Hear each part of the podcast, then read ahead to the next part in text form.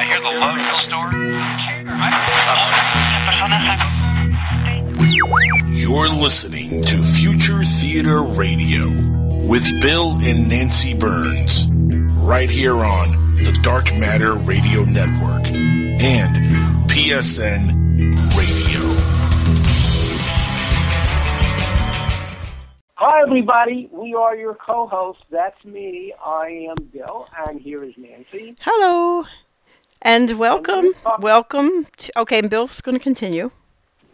Go ahead. And we're talking to you live from Primrose Creek in beautiful downtown Salisbury Village, Pennsylvania, on Future Theater, on PSN Radio and the Dark Matter Digital Network. And who's on the line with us? Chris is on the line with us, right? Yes, Chris is yep. filling in for Angel, and we give a, give a big shout out to Angel. Um, and we are going tonight to be talking to James, right? Yep. James right. E. Clarkson. James E. Clarkson. And it's going to be pretty interesting because, you know, Chris and I were talking earlier um, about the real deals in the UFO field and the kind of frauds. And I can, as far as the eye can see, that James is the real deal. And that's what makes it so much fun. You can ask him anything, right? He's not defending an indefensible thing, and he doesn't say, well, it's in the book. Well, sure. I, I want to hear about the Gene Crain story. Okay, now you better get off speaker right this minute. It's it's cute that you would try that. on top of all the other troubles, you don't have the, you just cannot do speaker. Okay? Oh, it's too far away. That's the problem. Well, I'm just hoping this phone holds up because. Well, I'm hoping um, too. I'm, I'm going to be the hunchback of the second floor as I punch over the. You're such a slacker. What kind of person would have a radio show? This is our 286th show, and I well, spent. tell me why the landline uh, went down because I don't the know. The landline went down tonight, and I spent all day perfecting this. I even called Keith. I just really didn't want to bother Keith, and I called him, and he helped me immensely. And then there's this fella, Danny. Danny's been a really big help, Danny Benton. You know who you are. And oh, yes. there's a fella named Benjamin. What a great guy. He helped me with moving, this, working with this thing called Loopback. I can only tell you, everything worked perfectly. And then so I did something, of course, and it all fell apart. So now tonight we're on the headset, little Microsoft Live Chat. It's always there if you need it for a radio show. And Danny, I think, um, let's see, Danny is not. Danny is in the chat. And you, Chris, are on a similar headset, right? Mm-hmm. And poor mm-hmm. Bill is stuck on a cell phone because even the landline broke tonight. Mm. So, um, but we tested earlier um, Chris can, can, can tell you, we tested with James and it was marvelous. Okay?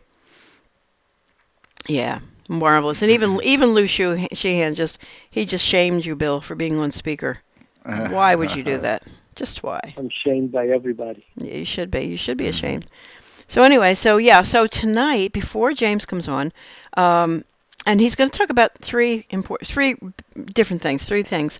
One is uh, the McMinnville UFO Festival, which is actually called, I'm, I'm getting it wrong on, Mc, if you go to futuretheater.com, you will see many new things. Yeah, yeah. yeah go there because you'll see uh, the live call-in number, which is different because it's a long story. I'm not using Angel Skype. I'm using my Skype, and I had to reinstate my number. and all the live links are there, so you can hear tonight's show, including the number. I'll give it in a minute. Great. Talk.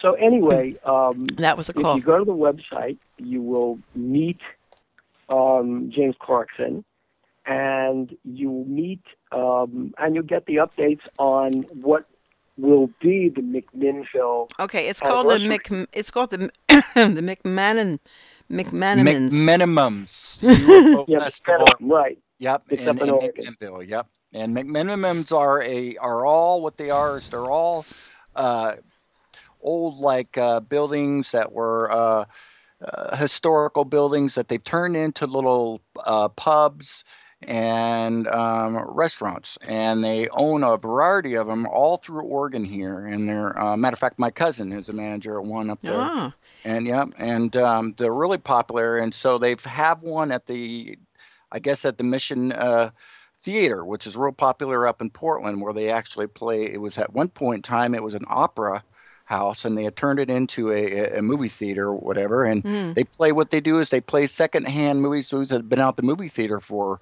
you know for months or whatever for a while, and you can go and see like double features. At least back then when I Yeah, went, but, um, were really cheap, and they serve alcohol and beer past five o'clock. You know, Yeah. to be 21 to go in, and it's really fun. And I guess now that they're they're doing, uh, earlier he talked about UFO um, conferences and stuff there at that Mission Museum. So Well, what he mentioned was they have a thing called they have a thing there at the museum, I guess, called the Paranormal Cafe, which Yeah. sounds really cool. And they must give it must be like a like a hipster or a beatnik kind of bar where you or place where you go and you you give a talk basically and people come and listen. It sounds really really really cool.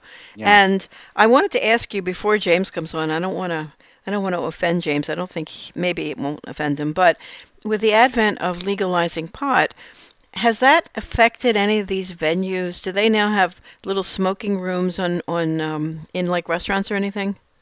No, they don't. Uh, all of it here is is still kind of within. Um, you can't do it in public. There are no public areas or anything like that. Um, well, if y'all decided to want to go around the corner in the garage or you know whatever, and kind of be inconspicuous about it and, and sit there and light up a bowl, yeah, okay, that you could get away with. Um, but to sit and to light up like in a building or, or a public building or anything that would be in a, in a room or anything, um, no, they they uh, they don't. Wow. So- So they so there's no.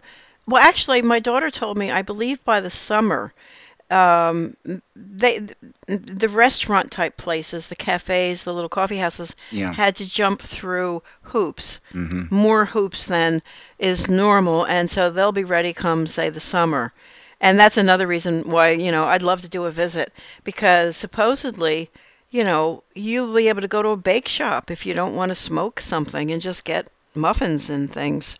Wow. Yeah. Oh You yeah. know? Oh yeah. That's that's that's for sure. A lot of that and um, tinctures and Yeah. things like that that people can do. And um, that's that's what I would recommend if I was going to be doing any edibles would be the tincture. Well, I can't wait. You know, I'd love to do a, you know, a, uh, a reporter on the spot. I've now, I've now stepped off the plane in Oregon. Yeah, Ah. yeah. So you know the future. Um, but tonight I wanted to talk to both you guys um, about the X Files. Did you see it, Chris, tonight? No, I'm uh, three hours behind you. So it's a set on my DVR and it'll be It's starting not up. on yet You know? it's not on yet for um, another hour. hmm So Ah. I got uh, yeah, I got uh, 52 minutes that it's going to be on here, and then uh, I will turn in and watch. Well, we're not going to do spoilers, um, but you I can spoil me anyway because if I watch it, if I even get to it, it's not a big deal. If you want to go ahead and lay well, it out one of there. the themes of the show, um, this this there's other people I know. right, well, this particular show, number five or number six, six, Six. yeah, well, it's the last. right, and last one, it's um, it's a mirror, a bookend to the first show, of course, right? Um, the first, it, it basically this is Scully's quest for her son, and you know, it's it's got a very 2001 type ending in which it's open ended, and you know, I get it. Okay. Uh, but in the course of the show, one of the plot lines is that the elite have found a way to basically wreck the DNA of anybody they want to, which is like everybody but themselves, and they will depopulate the planet that way. And um, and whether it's done, but but if you have a cold like I've got right now, and I'm getting over it, but really, it, it's a cold. When when when one of these bad colds and coughing things comes upon you as a person, it's up to God and your state of health, and God how sick you're going to get because there's no. It it just kind of rolls over you. You don't have a lot of choice. You know, you could chew vitamin C all mm-hmm. you want, but there's a point at which it started the the you know the the the, the roller and you're gonna you're, you're gonna go but uh, so that's kind of what the show was about tonight and it was kind of i just wanted to say weird watching it while having a coughing fit or two because everybody else is, you know. And it's a really, I think it's a good plot line. Um, it's the best thing about the show, I thought, the plot line, instead of, say, the Mulder and Scully or the new couple, Einstein and like- Miller. Yeah. Einstein. Uh, Miller and Einstein. Yeah. Ah, I think Crystal just shows. She just sh- showed up in the chat room. I wanted to say to Crystal, I I feel so bad. I not only could not help you on Wednesday, I literally could not even. Ugh. And I understand you did a fabulous show, and I am so sorry I missed it. And you know, I got sicker and sicker on Wednesday, and it was like no way I was going to be even. You know, um, the headphones wouldn't fit around my head. It was very stuffed. So, so Yep. okay. So, uh, topics. I've run. I've just. I haven't run out, but I'm just giving Bill a chance. I, I had something, but I forgot what it was. Well, I wanted to s- mention to you just in passing, and also mention to the folks. Eh, um, it's something I should say with James, but there is a, his the book he's written is called um, June Crain. Okay, it's Tell My Story. Let me find it here. The exact title. Um, um, it's under. It, it's um when you go on the website, you'll see it. Nice picture and stuff. It's called Tell My Story. June Crain. There's another June Crain in ufology. Okay, and she's an entirely different person from an entirely different storyline, and I should probably leave it for when James is on. Because I, when I heard it on the radio, because James was on uh, midnight with Heather uh, at the beginning of February, and um, when I heard June Crain, I thought, oh no. But it's not that June Crain, it's this June Crain, and it's an amazing story. So, just anybody who knows the Danny Burisch story. June Crain is Danny's mom. Okay, do you know the Da- the Burisch story? I'm actually Chris? not familiar with it. No, I was just going to say. Hmm. Okay. Um, um, it's one of the ones that kind of got pretty heavily debunked to the point where it's not talked about too much except by the people who really believe it. And once George Knapp really put the kibosh on it, that was kind of the end of it. But June Crane is, um, you know, she's uh, a supporter of her son, of course, and so that's a whole different story. It's, you know, my Danny is telling the truth. Mm-hmm. His name is Dan Burisch. I You see. see. Mhm. Okay. Right, Mhm. his name was Dan Crain, but he changed his last name because you get ma- it, it's a crazy story. Yeah, and it's all about, you know, um, i- well, it's about the secret, secret, secret, the people who get let uh, let into the super secret group. You know, and they have they literally have and secret handshakes and stuff. Yeah, and and and and in a way, it is tangentially related to what's going on in these bookended episodes of X Files. Oh, by the way, let me give the call-in number. Why the heck not? And let's see if it works. I have no idea if it's going to work. Um, by all that's good and holy, it should. Uh, it is 215. It's the old Bellahaven number, ironically enough. Um, because I let it lapse when, when uh, Bellahaven was finished. And when I went to get a new number, it, they kept it. So I re... Because I liked it. It's a cute number, um, if numbers can be cute. And it's 215 488 7374. It's kind of easy to remember and say. And um, 70 I almost I almost memorized it and um, I can't give you the angel number because that will have to be when Angel makes the Skype call. Long story. Technical stuff. Technical yes, stuff Very technical. technical stuff. Yeah. And so yeah. So Well, they do. You know, they just uh, finished up with the UFO uh, uh, conferences down in uh, Arizona this last weekend too, and uh, don't uh, didn't know anybody than myself. the that UFO con- was that the UFO Congress? yeah, yeah, there we go. I'm sorry. yeah. Yep. And that's been Well, the thing is, um, it's it, you're at the stage where you wouldn't mind speaking at some of these, and we would, or Bill would mind terribly. So he he tries to, you know, he pretty much doesn't do it. Yeah. He doesn't get asked. He does not get asked like a crazy person, but when he does get asked, he kind of doesn't do it anymore. So Yeah. you know, um, I really am just here with for for the Oregon one, really to be in McMinnville here. That's that's just kind of you know my thing of to me to go around of all these other places like like I don't want to be be sounding rude or anything like a pack full of carnies, uh, but you know I I just kind of like to kind of do the Oregon one here and maybe keep it at that. But I mean I guess if I had chances to go speaking around in other places would be fine. I but that takes money and I don't have money and yeah I want to bring the whole family. You know they want to all come along. Right. So. Yeah, part of the problem is that there really is a kind of a carnival atmosphere about it, and even though there's some real good information that gets um, gets disseminated, that there really is kind of on the edge. But it's a form of entertainment, Yeah. edutainment. Sure. Well, I before we leave the subject entirely of colds and the crud and all that, uh, and since we've got Chris on the line, Chris um, mentioned to me when I was begging anybody I could beg. Does anybody know how to stop like a, a runaway cough, a hack, hack, hack, and you and you kind of can't stop? And Chris said there is a drug called benzonotato. Benzonotato. It looks like, right? I well, that would probably be the the Spanish name for it, yeah. But they're called Tessalon Perles, is what they're called here in- Yes. in, in, yes. Let me, America. let, me, let me look that up again.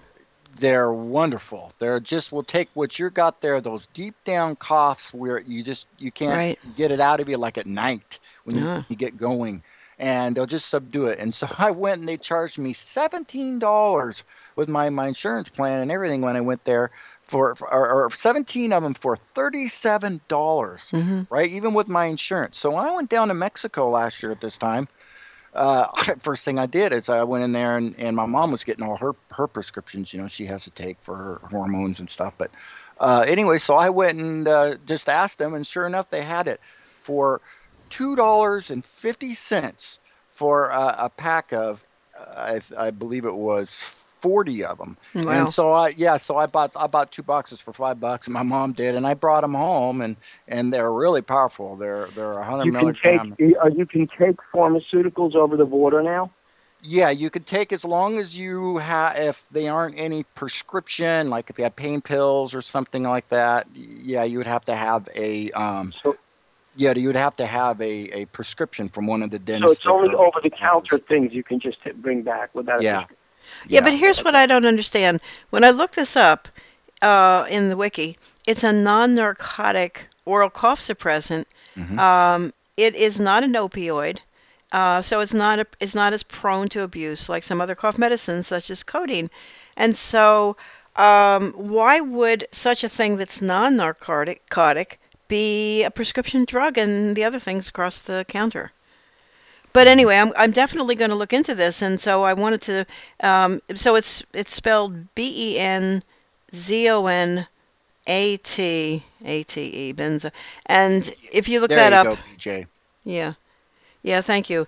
And so anybody else who's suffering from this thing, I figure throw everything everything at it. Um, I'm telling you, uh, there's an old wives recipe called it's like Seven Thieves Brew, and I suck that stuff down.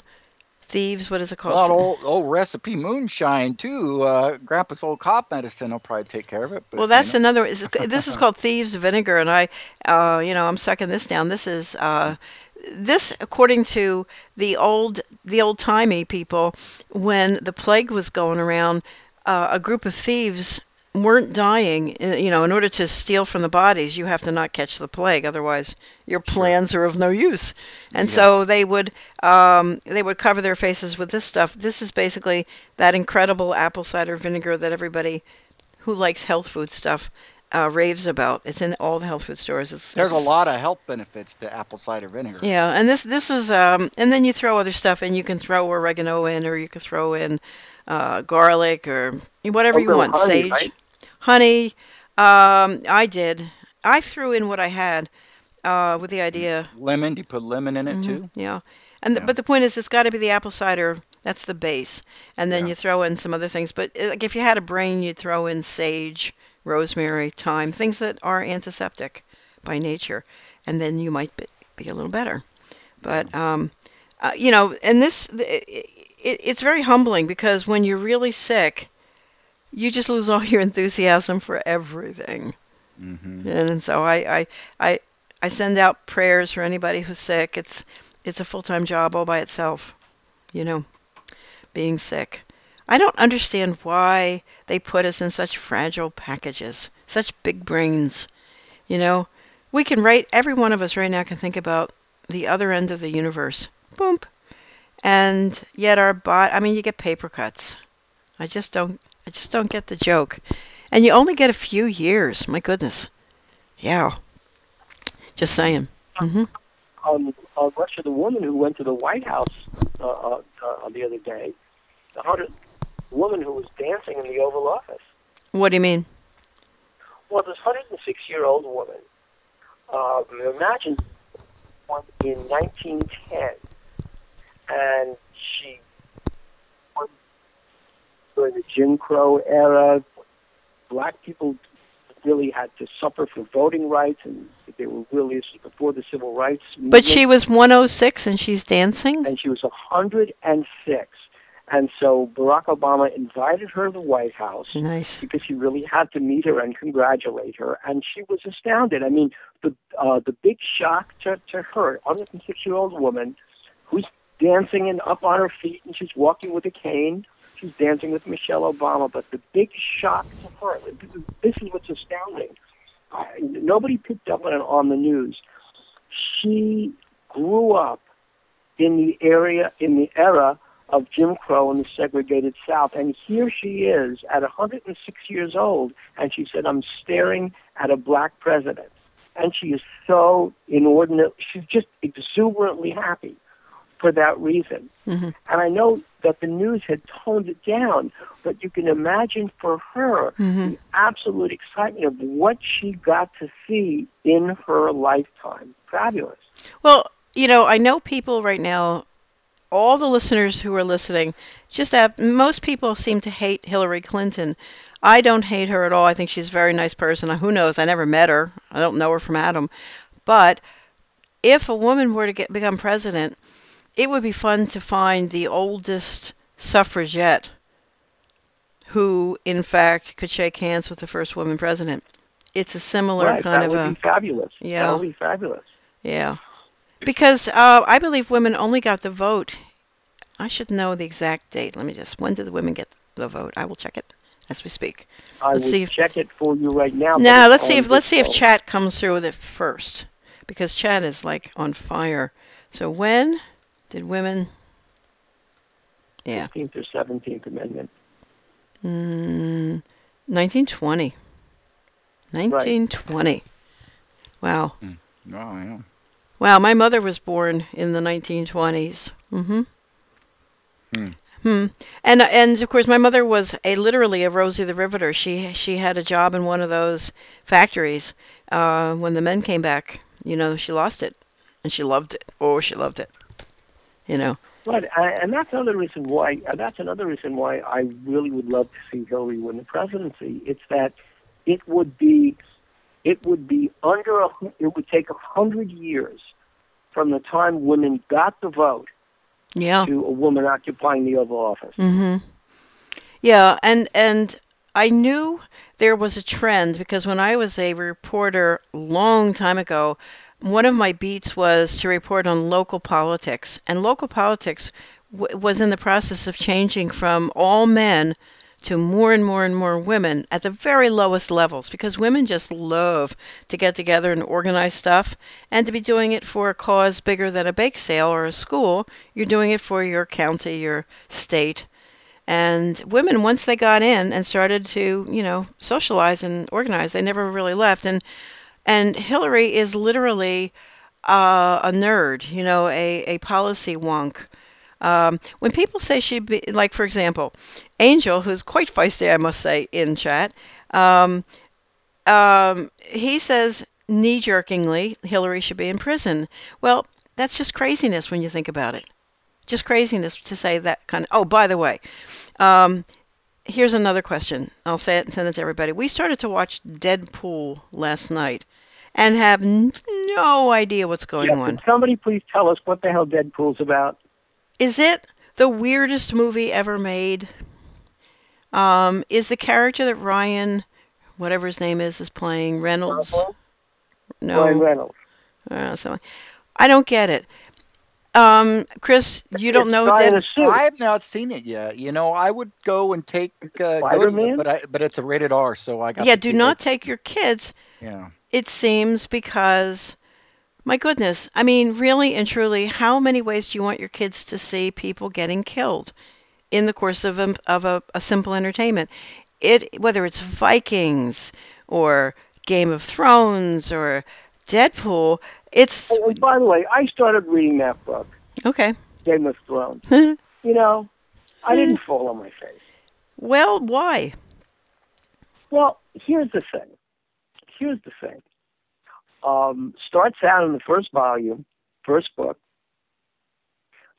It's a story. I mean, he, uh, uh, what's his face does a great job in bringing you right into the middle of the action. That's great. Mhm. I had thought, given what I saw on the series, that there was a modicum of an attempt to be slightly archaic in the language of the narrative itself. And there is. It's a very, very um, strained way. In writing a historical novel myself, I'm trying not to be strained. But it's a very, it was a very, very strained way of trying to work in archaic words for things like Okay, wait. Are, Um, wait, wait. Stop for a second. Are you wandering about?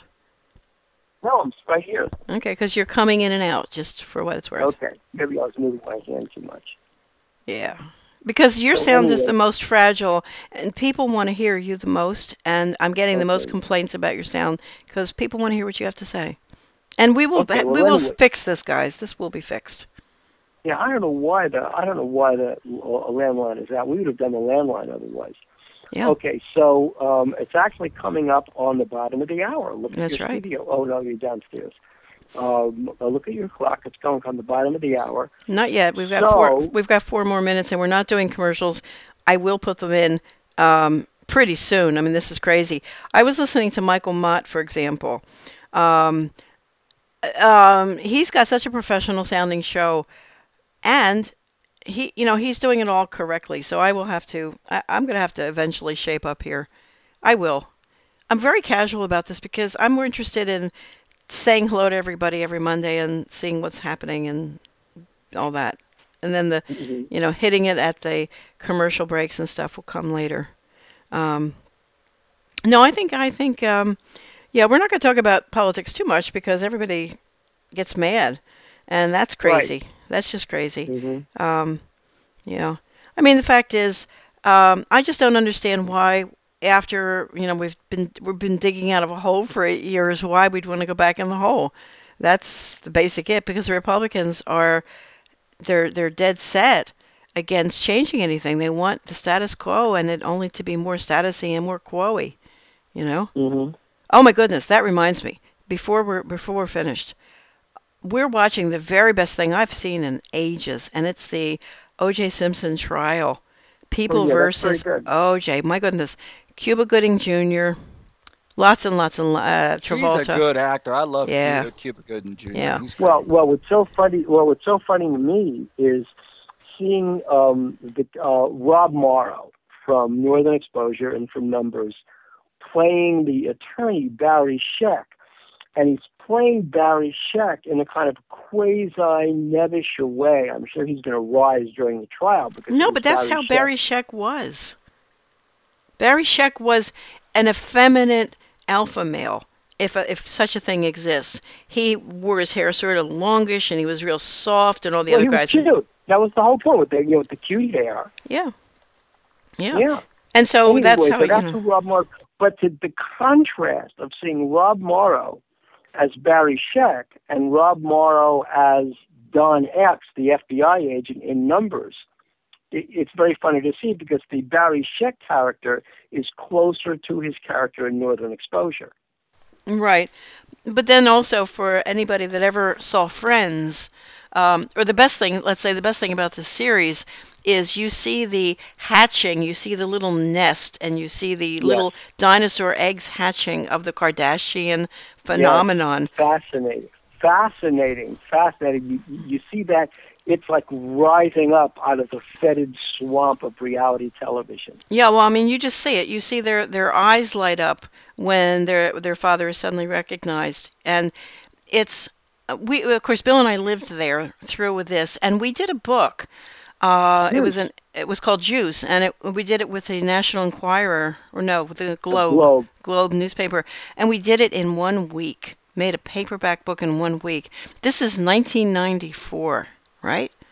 Long Right, it was before an instant book. instant Out book, yeah. before every other instant book on the O.J. Simpson trial, Mm-hmm. and as a result, I had to cover the trial uh, downtown um, at the L.A. County Courthouse. Right, and, and, and a Canadian television show did a special on the O.J. Simpson case, and they featured Bill, and they called Bill a, a cell phone with legs because we were living in Tina Louise's house at the at the time, and Bill was pacing around her pool, talking talking up deals, doing stuff during this whole era because deals were flying fast and loose, and you know we got a we got a uh, a paperback novel deal, which was really good, and so forth. Cool. right. Yeah. Anyway, so we're going to now, with no further ado, I'm going to bring into the conversation our friend James. He says we can call him James. And Okay. he's standing by. And I'm going to do that now. You guys can. Do, do, Okay, do, well, I will do. I will do our. I will do our station break because if we're doing a station break, which we're actually not going to do, Mhm. but the station break would be for everybody who's going to be listening to this in um, in the rerun, downloading it tomorrow morning. The station break is we are your co-hosts Bill and Nancy Birnes with our friend Chris Brown, who's producing us tonight, and we will be back with our guest James Clarkson talking about who was who was the um, state director of uh, State of Washington MUFON. We'll be back with him after these messages. You're listening to Future Theater on PSN Radio and the Dark Matter Digital Network. See, that's a good idea. Mm-hmm. We'll be back with James. Right, and really, if we were doing that, we would then have a minute or two of commercials. But I think James is here already. Are you here, James? Good. I am. Yeah. Oh, See, hi, Hey, James. there you are, James. I Yeah. am here. Hi, everybody. All right. Hi, everybody. So we're back on Future Theater. we are back on Future Theater Live with our guest, James Clarkson, who's joining Chris Brown, Nancy, and me. Thank you for joining us, James. Oh, it's a pleasure to be here. Yeah. Okay. Okay. You know, Um, can I- we? I- s- wait, uh, let's have just one quick, one quick geography question, and then uh, and then I will let you uh, introduce James. Um, I wanted to ask you, in your, um, were you in the criminal investigation division for the Attorney General of the state of Washington? No. Were you I- an investigator in the state of Washington? Yes. I Did worked. you know Bob? oh, go Go ahead. ahead. No, you go ahead. I worked for the Washington State Department of Licensing, and I worked in the uh, the division that they. It was kind of the odd place. They didn't know what el- where else to put it. Uh, the Department of Licensing does driver's licenses and license plates mostly, but they also take care of all professional business licenses. And so I was a fraud investigator, mainly in the field of security guards, bail bondsmen, uh, bounty hunters, and Wow. private investigators. wow. Rough guys, right? And a- a- and in your travels in the state of Washington, did you cross paths with uh, Robert Keppel? Oh, Robert Keppel, there's one of my heroes. Many years ago, when I was still a police officer, in fact, when I was detective sergeant with the Aberdeen, Washington Police, this would have been somewhere between 93 and 97. Okay. I took a criminal investigation class from him. It was kind of like Detective Basic. Right. Uh, I took that class up in Seattle, and he was the head instructor. Right. Yes, that's Bob Keppel. Bob Keppel and I wrote the book, The Riverman, about the hunt for Ted Bundy and how Gary Ridgway, um, how that hunt for Ted Bundy was basically built into the story of the hunt for the Riverman, the Green River Killer, Gary Ridgway, and how um, they were going down to Florida. Dave Reichert and Bob Keppel, who was the chief consultant to the King County Police in the Green River investigation, how they went down to Florida to interview Bundy about tactics to use to find the Green River killer. And that report went to the FBI, and the FBI showed that report to Thomas Harris, and that became the book Silence of the Lambs, as well as our book, The Riverman, which became well, the movie. What an amazing connection! I've I read that book a long time ago. Boy, this is a strange wow. collection of circles. Well, this is really cool. You guys got a real connection here happening. That's fantastic. Yeah, and so and so uh, and so Bob Keppel, we've done one, two, three, four books together.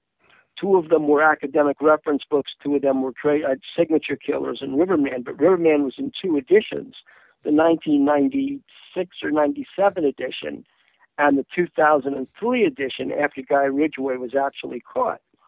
And the uh, the funny thing was in tonight's in tonight's X Files. Yeah, I knew you were going to go there. Um, Scully has to use a certain technique to take a tiny bit of her DNA and um, keep on reproducing it. So she has to use PCR, which was the um, uh, um, the, uh, the Kary Mullis Nobel Award winning um, duplication of DNA, and that's how they finally identified Gary Ridgway all the way back at the beginning of the millennium, because they had a small sample of DNA from one of the Green River Killer's victims that they couldn't test until finally they the uh, the PCR duplication test was available, and they would get they were able to use that to pick up Gary Ridgway's um, DNA, and that's how they knew that the suspect they'd been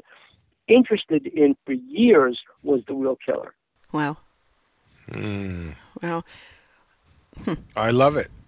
Well, do you know um, James was on uh, Midnight in the Desert with Heather Wade mm. uh, at the beginning of February, and last Friday, just FYI, on Open Lines, I believe it was last Friday, there was a lady who called in who had been picked up and taken in the car by Bundy, and you know, she, he. I think the way she described the story was that he got really mad. Something went wrong with the car, and he started beating on it or something. And she realized, my God, he's got a terrible temper, and she kind of raced off and didn't go back with him. But then she found out she knew about the Volkswagen and found out who it was over time. And I just wondered if you guys had um, interviewed this woman. Her name it, escapes me. Carol. No, no. Uh, I did think I do think I wrote it down, but but but we're veering way away from McMenamins no, but, but, and the, yeah, fe- the and the festival. yeah. Right, but I mean, there were victims. There were a few. There was uh, there were a couple of victims at, at Lake Sammamish, which is where Ted Bundy first popped. Wasn't Ted Bundy, but a character called Ted first popped up on the radar of the King County Police because those girls, Janice Ott and somebody else, had disappeared. And a couple of the girls said that when Bundy, um, that they were actually going with him to pick up to um, help him because he had this cast on his arm, and he had a problem with the roof rack on his VW. Well, it was a fake problem. But yes, he, he he had a very vicious temper. When the girls saw that, um, uh, they basically walked away. And there was another girl who said that Bundy had a strange look in his eye, and she would not go with him. But he was bouncing off these young girls. Well, young, they were in their 19s and 20s. In these young girls at Lake Sammamish, and he actually managed to abduct a couple and uh, it was though he was trolling in a pond that day in Lake Sammamish, and that's how he came to the attention of the King County Police. This well, would have been ni- in the 1970s. Um, James, in your bio, it mentions that you have a lifelong interest in UFOs. Uh, can we can we ask why a lifetime interest? I guess because I was really little when I first became interested in them. And unfortunately, people are always thinking, aha, he must have had some great sighting event. Right. Uh, unfortunately, that is my great regret. I find myself frequently envious of the witnesses that I interview. I have just been compelled by the power of the evidence and by the entire subject. From a very young age, I was captivated by science fiction. Of course, due to my age, one of the, uh, I guess, seminal movies that affected me more than any other, it was The Day the Earth Stood Still, the original version with Michael Rennie, Sam Jaffe, etc., which I still think is one of the greatest pieces of sci-fi ever done. Well, how old were you when you saw it for the first time? No, I couldn't. I was born in 1951, which is the year that the movie came out. Oh, okay. So I'm I'm guessing I must have been five or six at least before I was really aware. I always gravitated towards science fiction.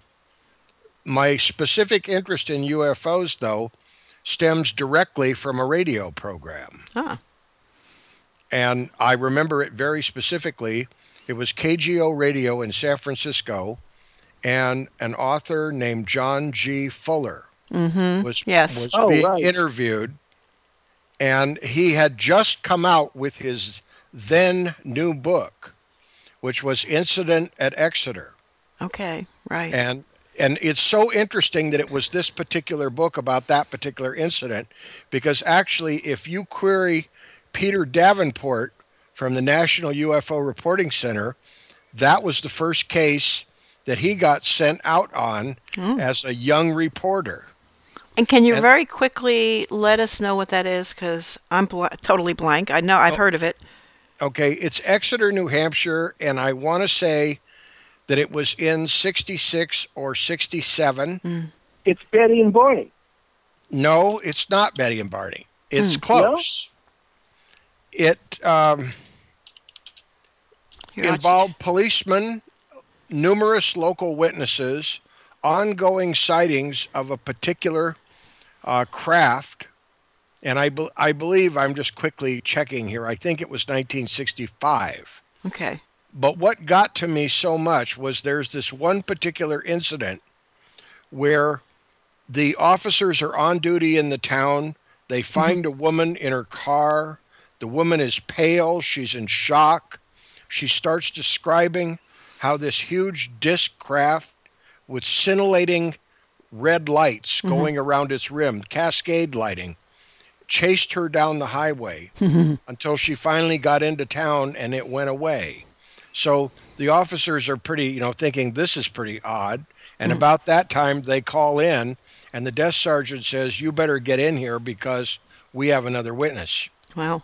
They get in there and they, they find this hitchhiker who had gone to the police station, and they decide they're going to drive him. The one officer is going to drive him back to where he saw this UFO.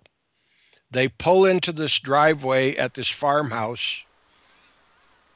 Nothing is happening except that all at once the animals go berserk.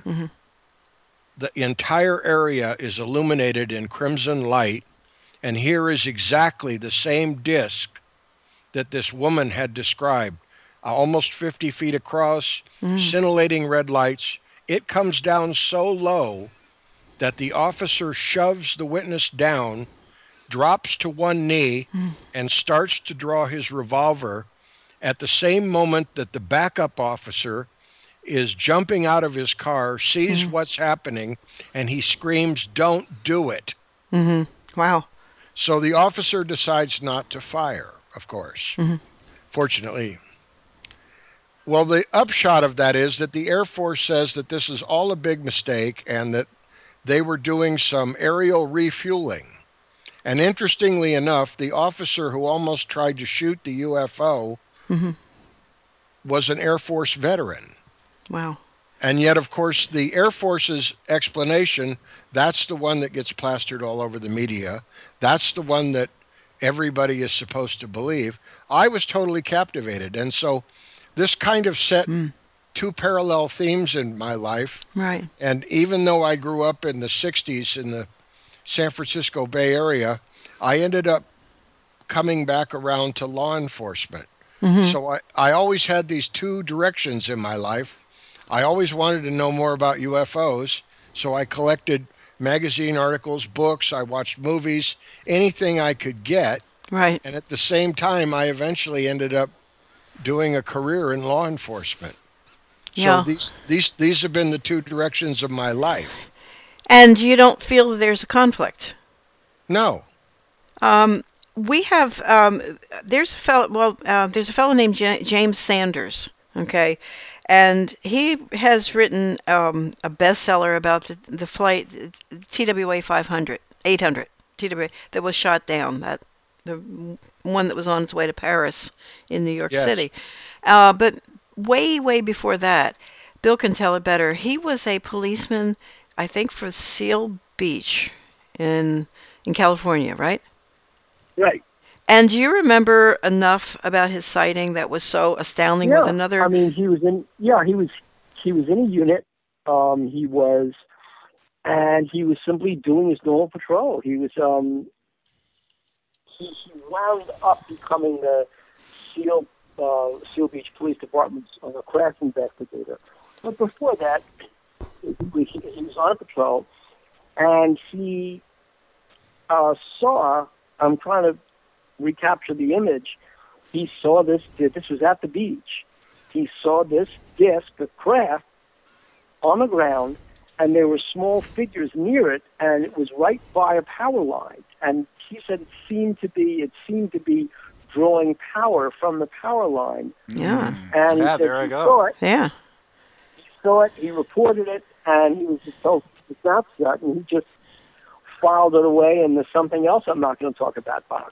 Well, that's why I brought it up because his experience was that, that- and that's why I want to ask you, James. If what what happens if you see something, and you would you follow protocol and report it?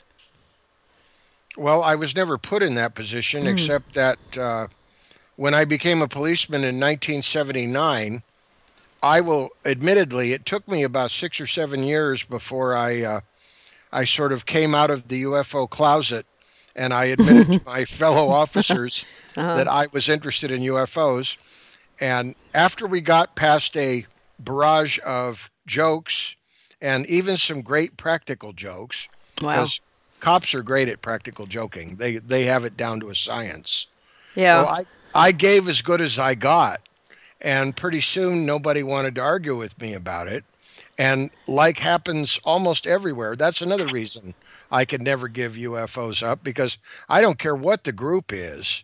If you can get UFOs going in the conversation Mm-hmm. and then just step back, you will find one or more people in the group who have either had an experience themselves Mm-hmm. or someone they know and trust has. yes, You're absolutely. exactly right. Yeah, and it, there's, there's too much smoke. Well, there now- be fire. there's a fellow named Harold Burt, and he was a member of MUFON down in San Diego area, San San something area, and he we worked with him and we put a book together. He put a book together called Flying Saucers 101 because he contended that if you would wear like a UFO magazine hat or the you know I believe I want to believe on a T-shirt or something, that people just will open up to you. And really um he i don't think he has seen yes he and his wife did see something but it, it almost gives you more credence if you haven't seen something. Because i've never seen anything and i really feel like that keeps me objective at least. I think it's very important to remain objective because yeah. if we are ever going to make this mainstream, we're going to have to keep it objective. And of course, this this irritates some of my compatriots who, mm-hmm. you know, because then of course we launch off into the abduction question mm-hmm.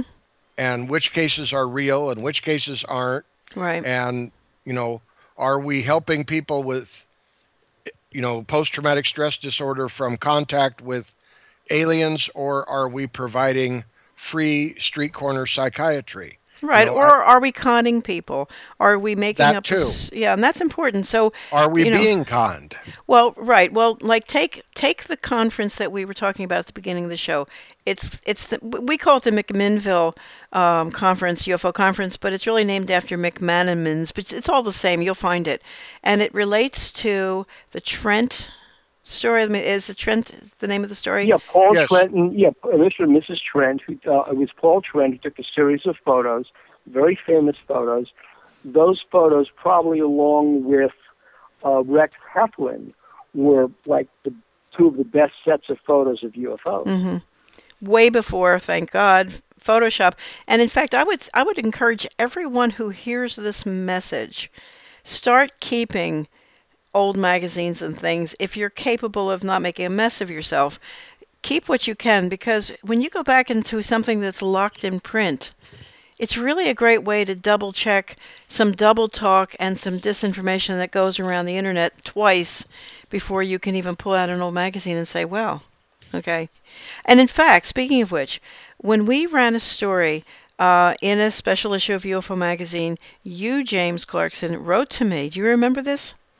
I do remember some of it. Okay, this is about um, uh, your book, June Crain. Okay. Right. And it's because we did a whole uh, cover story, one of our best issues, on. Let me find it here now. Uh, the Magruder story. The guy from the War College who was taken in to see aliens. Ah, Blackjack Magruder. Yes. Yeah, Black Mac Magruder. Yeah. Black, Black Mac. Mac. That's. Yeah, Black Mac. And you were wondering if perhaps okay, that let me find I'm trying to look I'm looking for your letter right now. I can't believe I've lost it.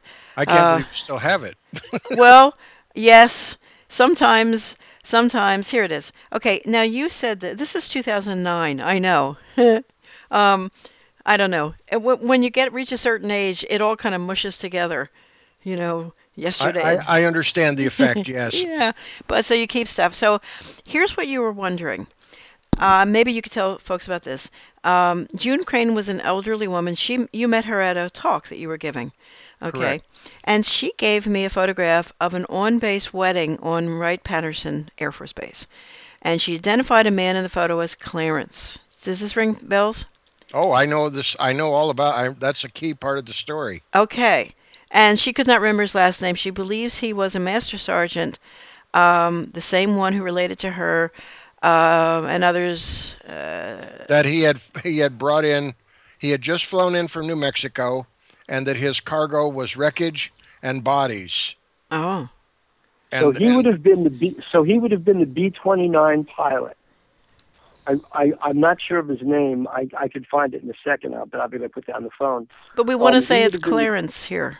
Well, he would have been a member of the crew. We're not saying we're not saying that he was the pilot. He was we're the pilot, right? He was a member. B This twenty nine crew, right? So who was on that crew that flew the materiel from Walker Field to um, Fort Hood? Not Fort Hood. Fort Wright, Wright Field. Wright Field. Right. And so the but the possible connection that was the long shot would be if anyone in Magruder's family knew any of the people he flew with. Now that part I didn't understand. Yeah, I was just hoping this was a long shot, but I mm-hmm. I was always fascinated by that story because it's such an amazing story. You know, why would anybody with his you know stellar military record ever talk about UFOs the way Right. he evidently did at the Well, end he- towards the end of his life? Well, what he did, how it started, was first of all he didn't.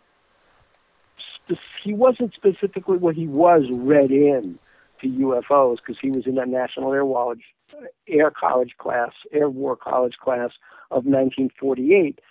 But so he was read in on that basis because that entire class went to Wright Field for um, it was a TUI. He, uh, they went to Wright Field where they saw the material from Roswell.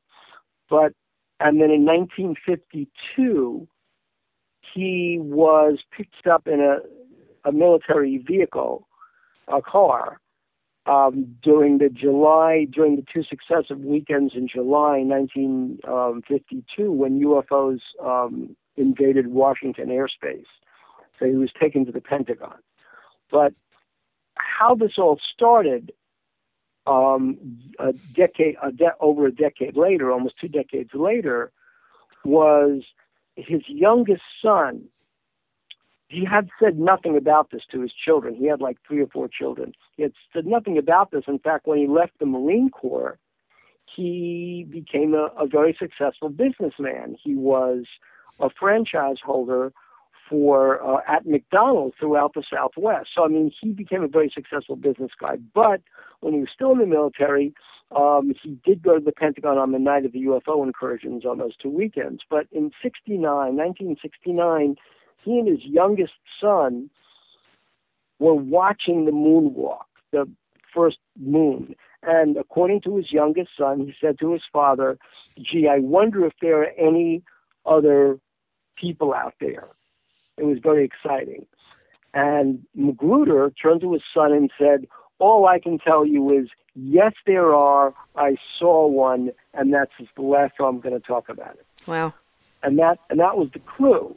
But then as he got older, he was he would reveal more and more until he told the entire story of seeing this creature. We call it the live alien. Seeing this creature through um, a separation at Wright Field, and he said the creature communicated with him, and the creature said to him, "They're conducting tests on me, and they're killing me." And one of the last things that Magruder said, it so affected his life and one of the last things that Magruder said before he died was, it was a very shameful thing they did to that creature, because that creature was also a creature of God. That those were among his final words about it to his children. Hmm. Yeah, and and also the the uh, word wiggly. I think we used. Yes, the wiggly. Well, well he just he described it as squiggly, right? Squiggly, and that was kind squiggly. of a profoundly unusual word for a grown man, you know, to use about a creature, unless that's you know a part we just didn't know about. Squiggly, his mm-hmm. limbs were squiggly. Um, yeah. I also wanted to ask um, James. You kind of mentioned in, in this afternoon that there is a new news story coming. Maybe it's not a news story, but the Vancouver, Washington one well, I'm I'm still in process of working on that, but I got an email from a very important witness who gave me one of the better UFO cases that I've ever investigated back in 2014. In fact, it's listed as one of MUFON's best 10 for okay. 2014. And the interesting thing was that this man had searched me out on the internet because he wanted to disclose to someone and he was looking for somebody who knew something about law enforcement mm-hmm. and who also knew something about UFOs. And he decided, I think correctly, that I was the right person. Mm-hmm.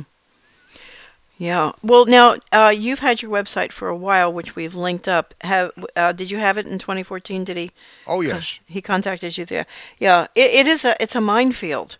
Um, I would say to folks wanting to go to conferences, we talked about you know, this wonderful one. A really good rule of thumb is if you get a feeling that the person is only talking to you to get you to part with some money, okay, if you if that becomes really paramount in the conversation, then you could kind of step back and say maybe this person isn't the person I should spend my time with. And um, the fun part about the real people in the field, they're exciting. They love to be corrected. Um, if you can add to the story, and say, you know, I found this out, they're happy about it. Um, the people who are the con artists kind of really don't like anybody mixing in with their story, you know, because they're not going to be able to defend it very well. You know, just public service gonna, well, announcement. Was, well, James, tell me about this case you're investigating then that this person contacted you about.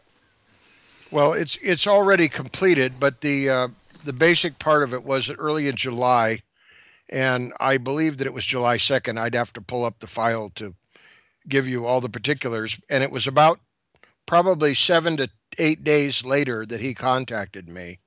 But this individual was on duty in downtown Vancouver, Washington, early in July. The weather was excellent. It's broad daylight, it's the middle of the day. This, uh, I cannot identify his agency, and I, hmm. I've met him in person and spent a couple of hours talking to him directly. We've exchanged emails. I know who he is, mm. but I promised I haven't even told MUFON who he is. Mm. Wow. Well, Okay. it would it might cost the man his job, and I'm not going to do that. Right. Okay. So what? What? What happened? He saw from inside of a car, looking out through an open window towards the Columbia River. Mhm. He sees a disc-shaped metallic aircraft. He said it was about the size of a dime, if you held a dime out at arm's length. He saw it go across the sky, and so he's describing this to me, and he said, as he put it, he said, "I desperately hoped that I was going to see." propellers, jet engines, mm-hmm. wings, or anything conventional. This man also has a background in the military. He's been around military aircraft extensively.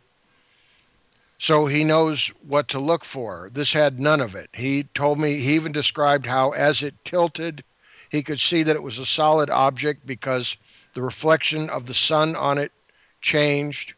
There was shading underneath it. Hmm. And then he tells me, but that's not the weird part. And I said, well, please. he said, it reached, it got about three quarters of the way across the sky, and it was as if there was a vertical line drawn in the air. And as this craft crossed the line, it vanished. Hmm. There was a slight rippling effect, and then it was gone. wow. There was no noise. Within 30 seconds, here comes an F 15, most probably from the Oregon Air National Guard because they have F 15s at the Portland International Airport. And it shot across the sky. Well, because going in the same direction.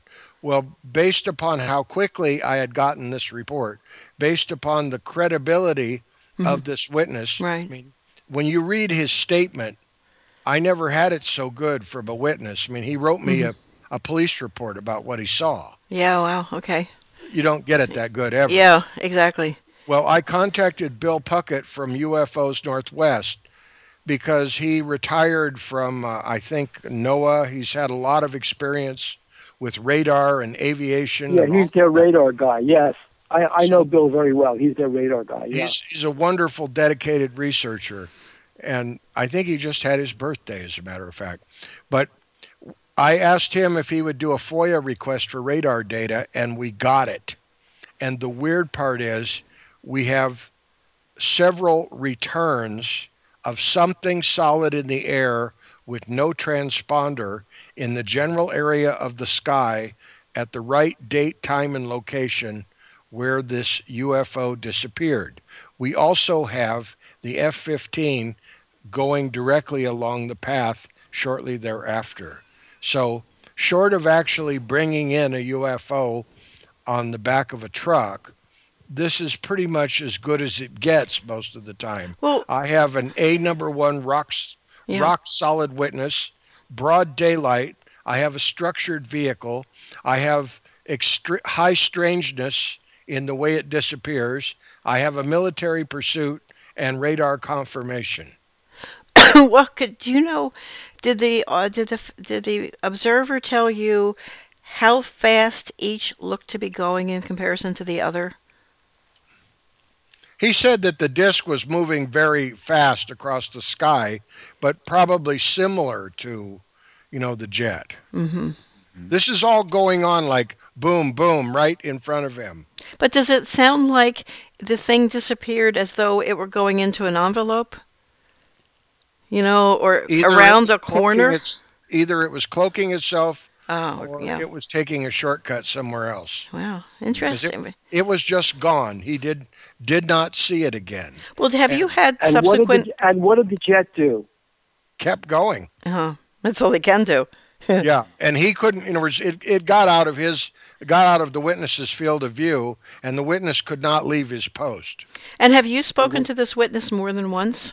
Multiple times. In fact, I just got another email from him today. Um, he has, as he put it put it to me, I've run into this before on some of my best cases.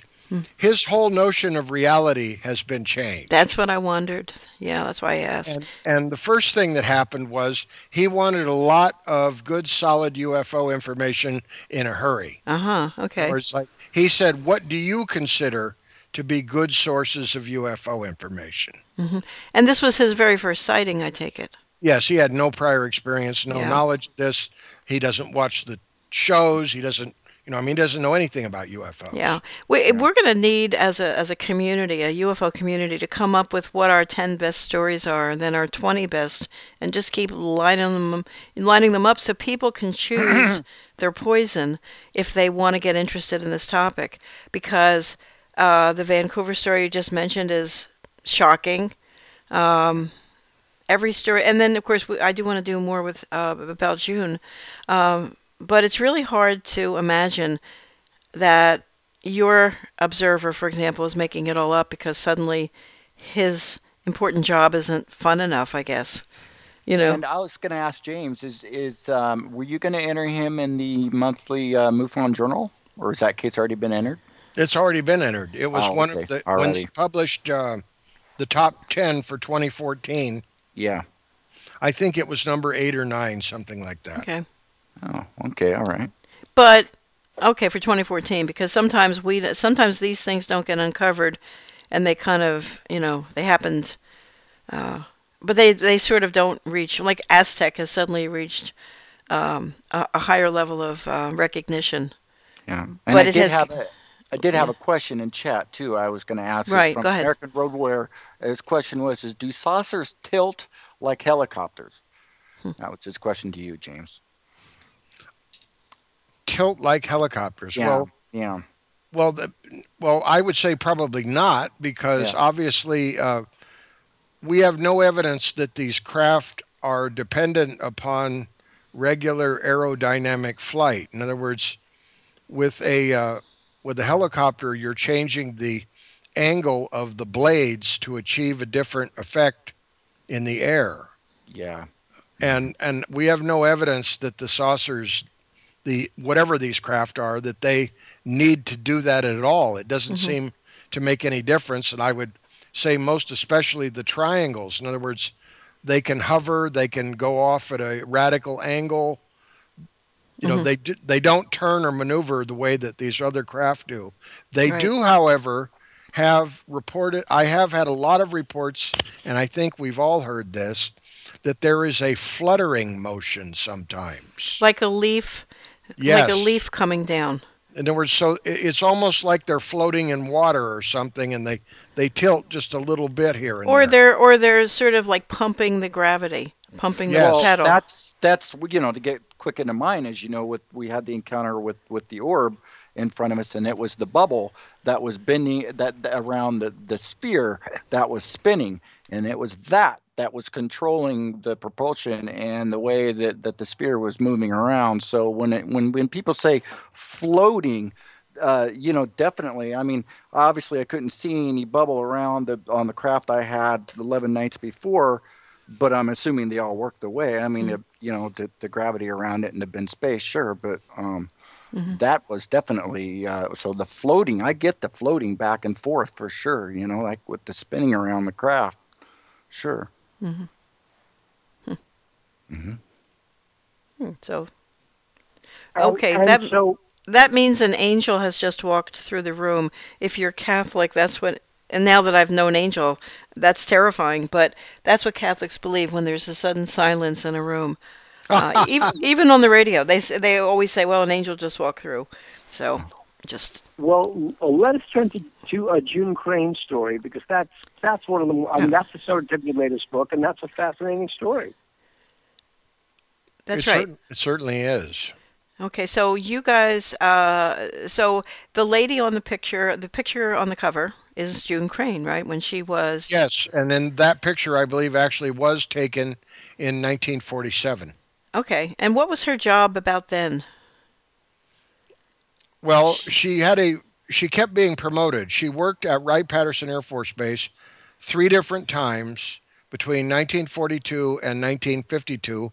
Her employment was broken by uh, one time by illness, and finally by pregnancy. By pregnancy, and then at the very end, this this is what is sort of the heartbreaking side of the whole story, and it really deals with women's issues, the heart of ah, it. Wow, that was, She had to quit her job that she totally loved because her husband had gotten out of the military he was one of the security policemen and he didn't want to stay around Ohio anymore. Mm-hmm. And I think he also didn't want her Mm-hmm. to have a more important job than what his was. Right. Typical. And it That's- was sad. Yeah. But and that's she- and that's was- and yeah, and that's why in a nutshell I think it I, I you know, I want to hand the presidency to a woman. Period. Just you know, for for past wrongs. I know it I know the world doesn't work that way, but it will be fun Do to we really want to go there? No. I know. I know. But but but the photo is so great because she looks like the kind of woman who will just tell you the truth no matter what. And And it got more so because Hmm. in 1993, when I met her, she approached me after I do a lot of public outreach and I do it through library talks. Okay. And you you meet wonderful people. You I just think it's really fun.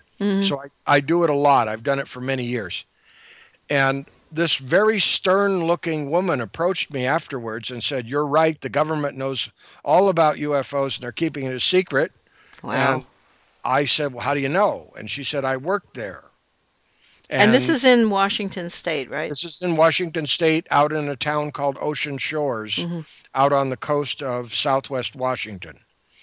And so she, you know, she wouldn't tell me anything. And in fact, I gave her a business card, and I, I, I could just tell, Hmm.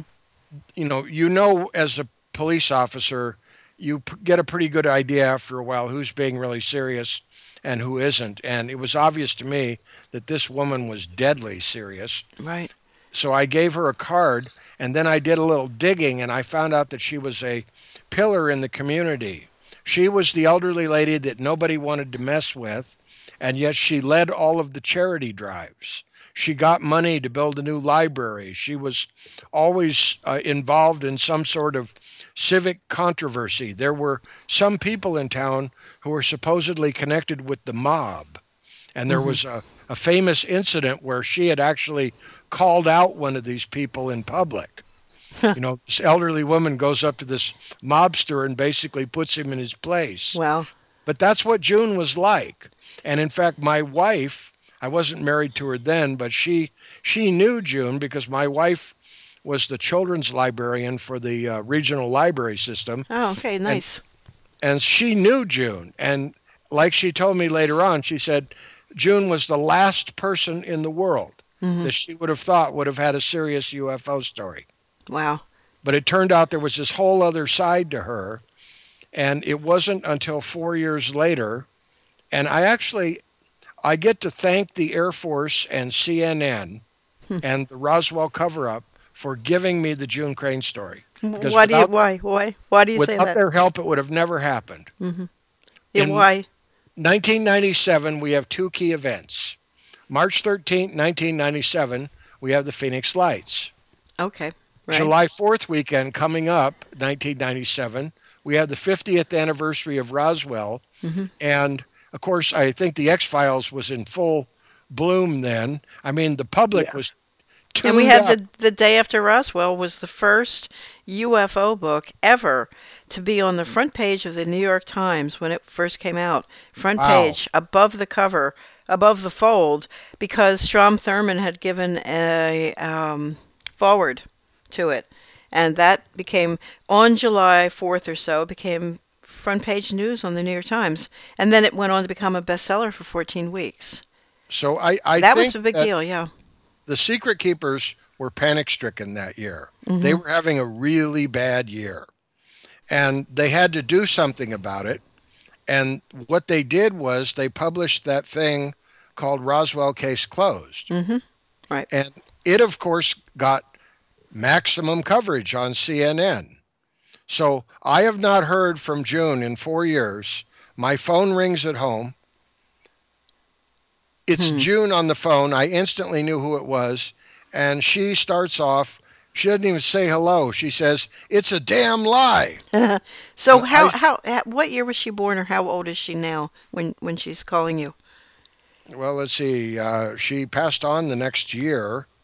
So let's see, she was born se- in She was about 71. okay And because the elderly part's beginning to hurt hurt in a in a personal way. So, uh, so what did she say to you? I asked, I said, well, good to hear from you, June. And she starts telling me, she said, have you been watching CNN? And I said, yes. And she said, that's the same lie that we used to tell the public about UFOs when I worked there. And she started going on and on. And I said, now, June, I said, you told me before that you didn't want to talk to me because you said they would come and get you. I said, what, what is different now? Hmm. Well, and she said something I never forgot. She said, I think, yes, well, actually, she said, I'm 72 years old. I've outlived two husbands, and my cancer's in remission. What are they going to do? Shoot me or put me in prison? I can do either one. Wow. Well, I wasn't born yesterday, so I said, How soon can I be at your house? Mm, wow. and I was at a strange, kind of a strange place in my life. My uh, my wife and I, we had been together and broke up and been together, and, and we finally got married. and We've been happily married ever since.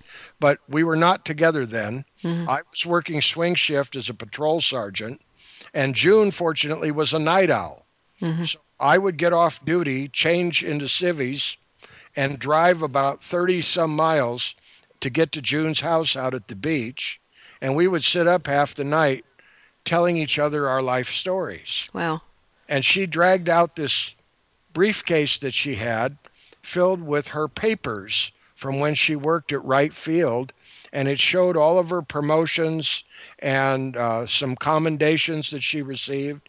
And she gave me that photograph that was on the front cover. Mm-hmm. And what was her job at Wright Field? Well, she was basically a clerk stenographer, but that's deceptive. Hmm. A woman could not have a, there was no job for a woman office manager eh, in that period of time. Hmm. She was a civilian employee. She worked directly for a full bird colonel, and one of her main jobs was to log information in and out of a series of safes. Because you got to remember, this is an all paper environment. There's no internet, there's no computers. In her office, they typed on typewriters, mm-hmm. and when they went home at night, everything that they had written on, including the typewriter ribbon, had to be secured in a safe Wow. because she Yeah. was with top secret projects. So basically, because she had the right security clearance and she's around all these scientists and engineers, and she's a, you know, an attractive young woman, tall, etc., um, in an all male environment, men talk around women. You know, I mean, that's happened know. since dawn of Right. time. Right. Women can just kind of fade into the background and men just don't see them. So and you aren't going to get anywhere if you don't talk around them. That's for sure. But wait, before before you go on, James, did she um did she herself type anything that was content related or did she only log in and log out the, this this No, she, stuff? typed, she typed things. She worked on reports. She also said that back then, if you sent them a letter, this is back before, you know, they could respond in mass to things. And if you sent them a letter and reported a UFO, somebody had to actually type out a letter back to you. right. So they would, part of her job was, you know, she had this whole thing that she rattled off. It was like boilerplate, you Uh-huh. know, based upon existing engineering technology, the object that you described uh, is not possible, et cetera, et cetera. Right, right, right. And so that's why she was laughing. She said, We used to use, she said, we used to tell people that they were weather balloons. Mm-hmm. She said, they've been using the same lie for years. And, But and why was her job top secret if UFOs don't exist? If that's the story, why would even uh, batting away some crazy person who's asking you questions, why would that bother to be top secret? because secret? she was multitasked and you know i can't specifically answer about the ufos but i can tell you for certain that some of the things she worked on were definitely top secret in particular she talked about something called project caucasian that was extremely sensitive and at the time that i first disclosed the june story to the ufo community which was back around 2000 mm-hmm. nobody knew what Project Caucasian was. I talked. What talked. was it? It turned out a few years later it was declassified. It was the code name for the development of a parachute harness to hold a hydrogen bomb to be dropped out of a B 36 bomber. Hmm. And June knew a lot about the whole parachute business because some of the scientists in, she was actually assigned to the parachute division. And I learned that there was a lot more to designing parachutes than you might think, especially if you're dropping heavy cargoes. She mentioned a guy named, she kept saying, Knacke wrote the Bible on parachutes. And I didn't get anywhere with that for a few years mm-hmm. until until I ended up meeting uh, Bob Wood and Ryan Wood, Right. and we ended up at a special gathering down at Newport Beach. And there was a gentleman there who agreed to help me, but I, I was not allowed to ever mention his name. And he sent me magazines, technical publications from within the Air Force, basically proving that this guy, it's now, again, this has now become fairly common knowledge, but Walter Knacke was a parachute engineer who came to the United States after World War II under the provisions of Project Paperclip. Mm-hmm. And some of those people were at Wright Field. And interestingly enough, when I first met June, the first thing that we ever talked about was that she was absolutely convinced that she had taken a special interview from Wernher von Braun. A tech, she had to do a technical dictation where she had to type it out and it had to be letter perfect. Mm-hmm. She described how difficult it was because the man only spoke broken English. And this would have been at a point which Wernher von Braun, you'll never find this in his biographies, during the period of time when um, he was not a great hero, but an involuntary guest of hmm. the United States government mm-hmm. yeah. and June kept June herself showed me the books on Wernher von Braun, and I've read a couple more, and you won't find it. And she said she was certain that that was the man she took the dictation from. But And what did she what did she type up about him that you won't find well, elsewhere? it, it was a report, and interestingly enough, this goes right to the heart of who June was, and it, it's one of my favorite recollections of her. Mm-hmm. Because she told me this story two or three times, and every time she told it, she started crying. Oh. and she would tell me about how she this military officer came and got her and said that she had a special assignment she had to stay late it had to be letter perfect and she couldn't go home until it was done Wow. she okay. this officer took her to this german scientist and she kept saying the man had such cold eyes Hmm. and he dictated all of this material to her and when she was all done this arm this air this air force officer told her said june what you've done tonight may be more important than you realize because that mm-hmm. letter is going to be given to a special committee of congress.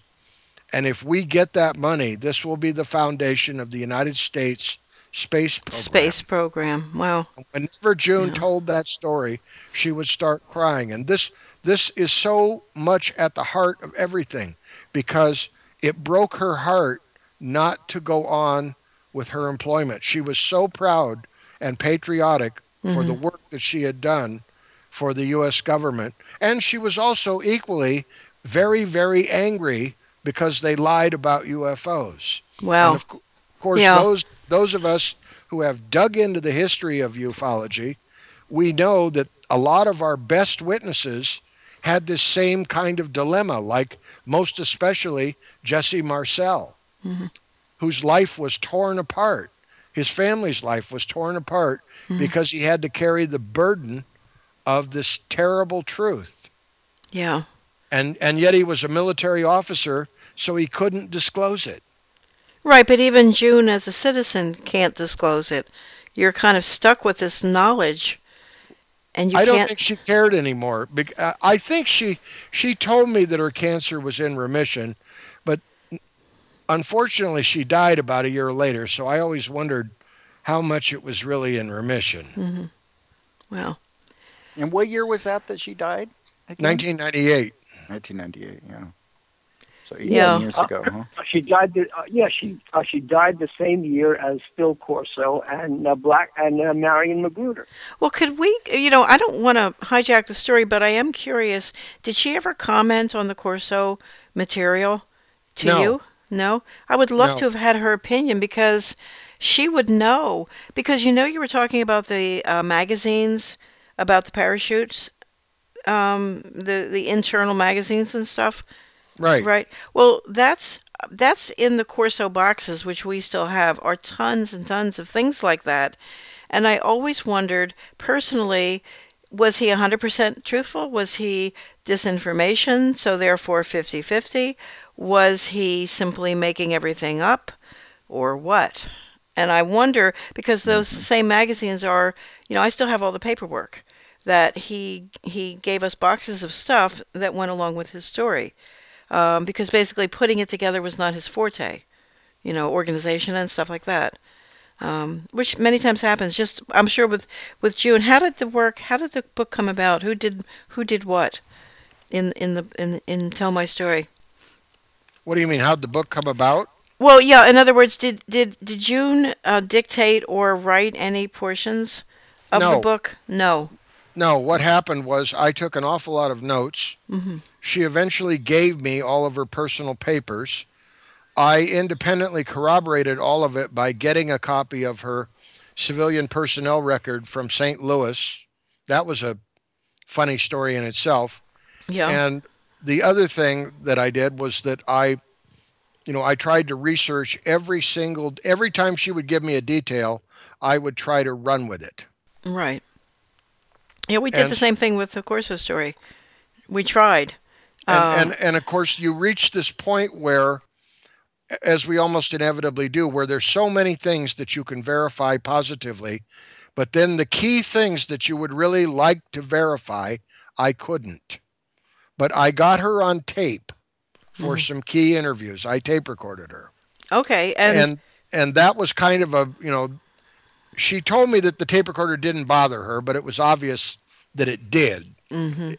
And because she was trying very hard to be very careful that's one of the things i loved about her was she would tell you if she didn't know or didn't remember and Right. i you know obviously when you're in the business of interviewing witnesses i really like it when people tell me that they're not totally sure about something sure. because that means they're human and probably that they're trying to be honest. well, did she ever express any fear to you um, as she began to tell this story? I mean, that they would come after her. Yeah, even though she said, I'm in remission and I'm old, did she still look over her shoulder?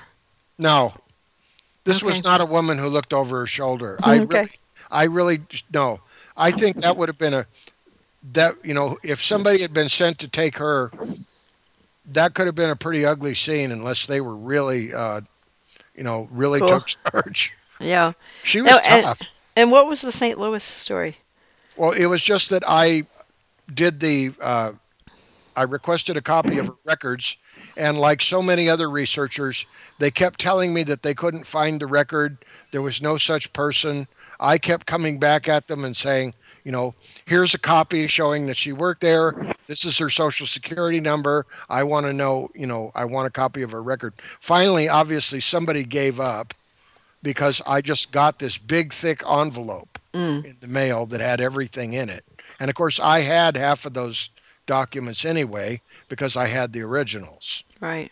But it was just one more way of corroborating what she Cor- told yeah, me. Yeah, exactly. And Yeah. I, I eventually decided I need I needed to write a book about this because it it knowing her changed my life and it basically opened the world of UFO research to me and when she was dying in a nursing home the last time that I talked to her I said what do you want me to do June and she said tell my story and so I said I'll do it Right. and I just sold a copy of my book to a researcher in India. It's the first time any that that story has gone that far. Nice, nice. Well, by the way, um, you want to get on the website and fix when you click, when you go to your book page and you click the Amazon stuff, it's not working. So That's just one more I better, hassle. get my, I better get my daughter on that. She's uh, yeah. bless her heart. She's back east working for a different company, and I'll I'll make I'll have her go in and check it out. Thank you for telling me that. Yeah, just a little note. She'll be able to fix it in two seconds. Um, sometimes the Amazon things change, etc. The whole ebook business is shockingly more complicated than it should be. Yes, But but you know, thanks thanks to people like yourself. Now, you uh, did you publish your books um, with a publisher or did you self-publish? I'm self-published. I used the the local printer, and the Ah. fact that when I disabled out of the police department, they sent me to college for a year, and I took every a computer class I could find, most especially Microsoft Word. Smart, smart. So I, I learned I learned how to set up a template with the gut. You have to do guttering because you know your margin has to be wider towards the binding, and I learned about all those kind of things. And I talked to the printer, who was very helpful, and he said, "The more work you do, the less I charge you." That's right. That's right. That was yeah. So it worked really well. I designed the cover uh, using Microsoft Publisher, using her documents and pictures and things to Right. create Great. a montage. And so Yeah. I'm very happy that that is as close to everything I know about June as there is. I did add one more chapter. Uh, I revised it and came out with a new edition because there was one other story that I did not include in the original book. And I after after I had that adventure that I told you about earlier with the gentleman in Vancouver, Washington, I decided I should include June's UFO sighting that Ah. occurred on October 31st of 1975 when she lived in Portland, Oregon. Uh-huh. And so I decided, you know, it wouldn't be fair if if they're seeing that kind of blatant UFO activity down there, Mm-hmm. it's not fair to withhold June's UFO sighting. Yeah. So I added it to the book. Well, can we uh, do that? We're going to do a pretend break right now. I want to uh, just get up and stretch for about a f- two minutes. If this were, if I had my setup properly set up, I would say to you, we're going to take a quick break for two minutes, and if you have to grab some water or you know cough, um, or, you know, like one minute, and Bill will, Bill will say we're coming right back, and then and then, so we're going to do a pretend break if that's okay. Okay, works for me. Because I, I, I do have to get up and stretch my legs, and I so will take a uh, two minute break myself. Okay, so whoever stays on, um, uh, what about yourself, Chris? Are you sticking I'll around? be here. I'll be Okay, so um, just notice, by the way, that uh, again, Oregon, it's like a hotbed of stuff. So we'll pick up with with that sighting on the other side, and um, I'll take a break. So, so anyway, stay with us, folks. We are Bill and Nancy Birnes on Future Theater Live with our guest, James Clarkson. Uh, our producer, uh, Chris Brown, is here. And we Hey, I'm the talk about a producer. great UFO sighting. And, excuse me? I'm the producer tonight. Oh, I thought Chris was. I'm sorry. No, that's why it's such a mess. No offense. So Nancy's the producer. I'm the producer. And we'll be right back. We have some messages, and uh, we'll be right back with our guest after this. So stay with us.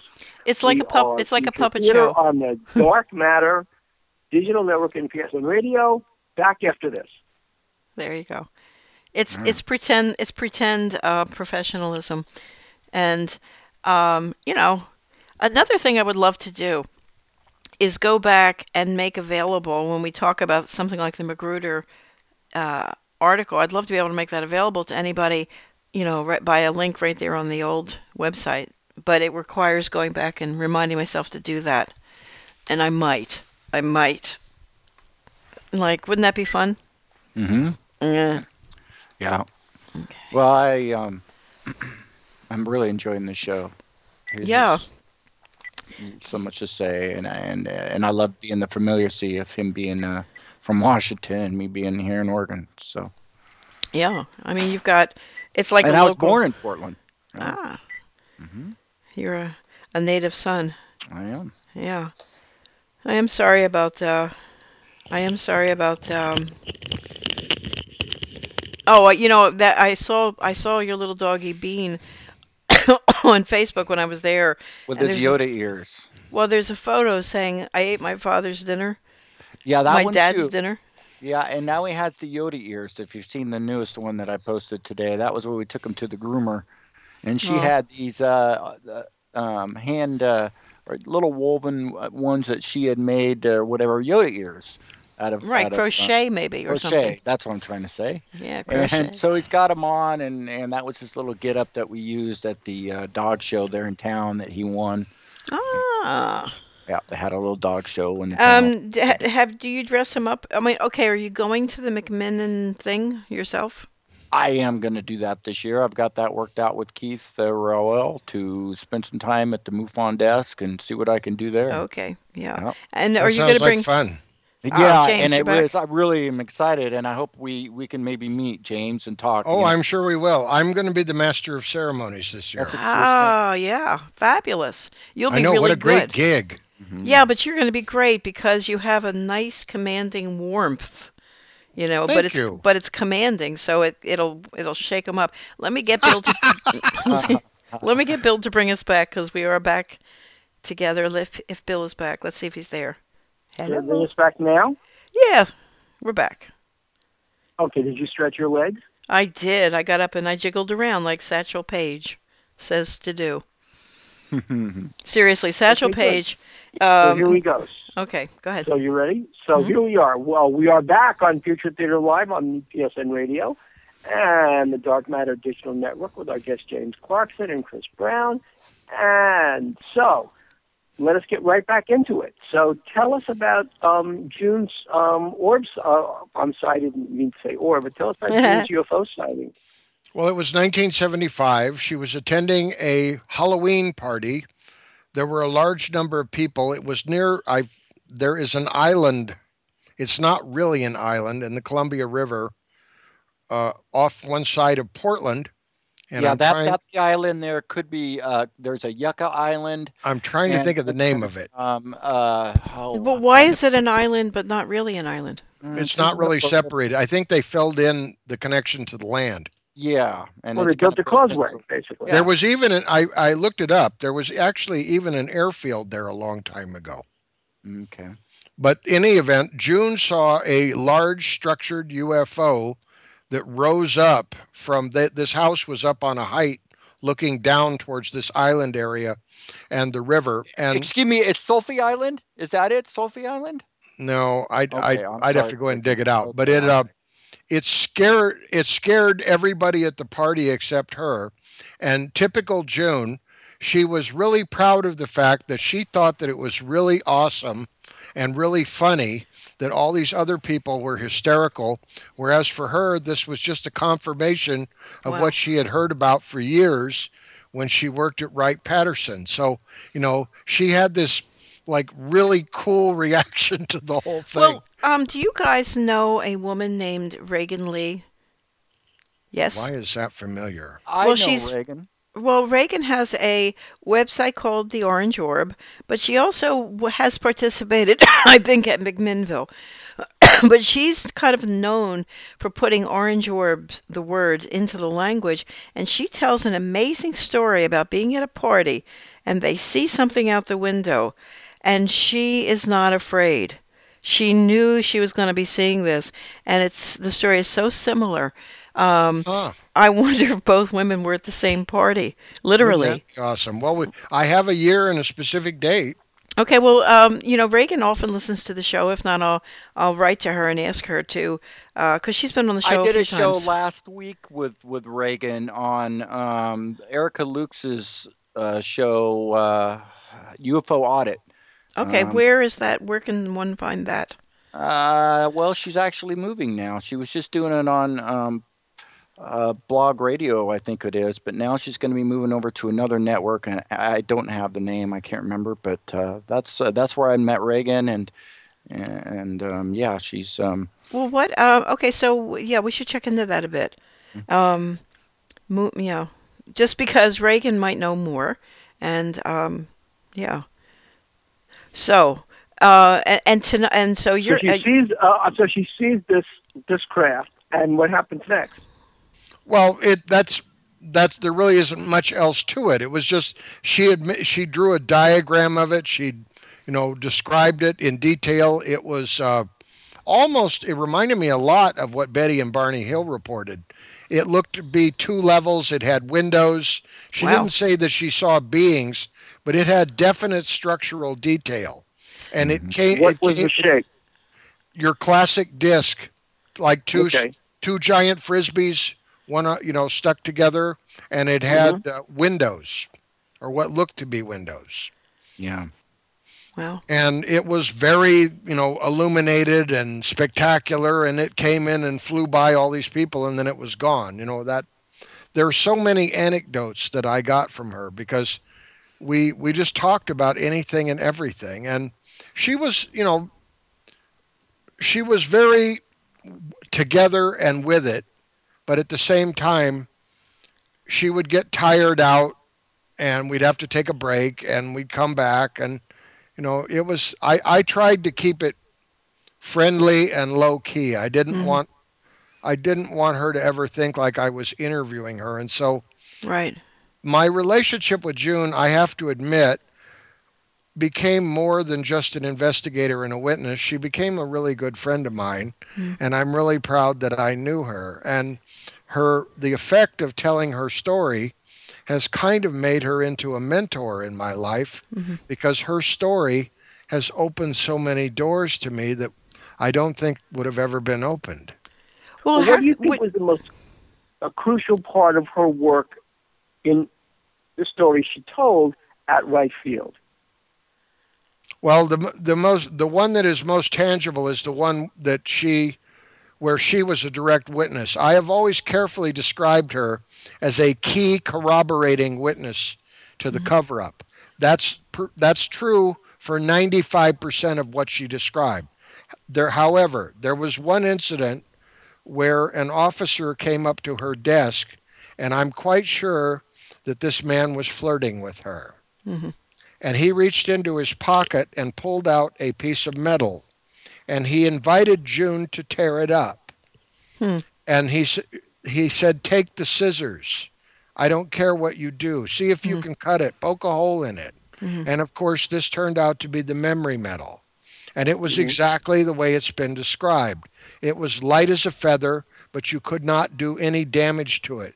You can't poke a hole in it. You can't cut it. If you fold it up into a a little ball, it returns to its original shape with no wrinkles or any indication that you've done anything to it. Well, after she described this to me, I jabbed her a little bit. I said, Oh, come on, June. It's been 50 years.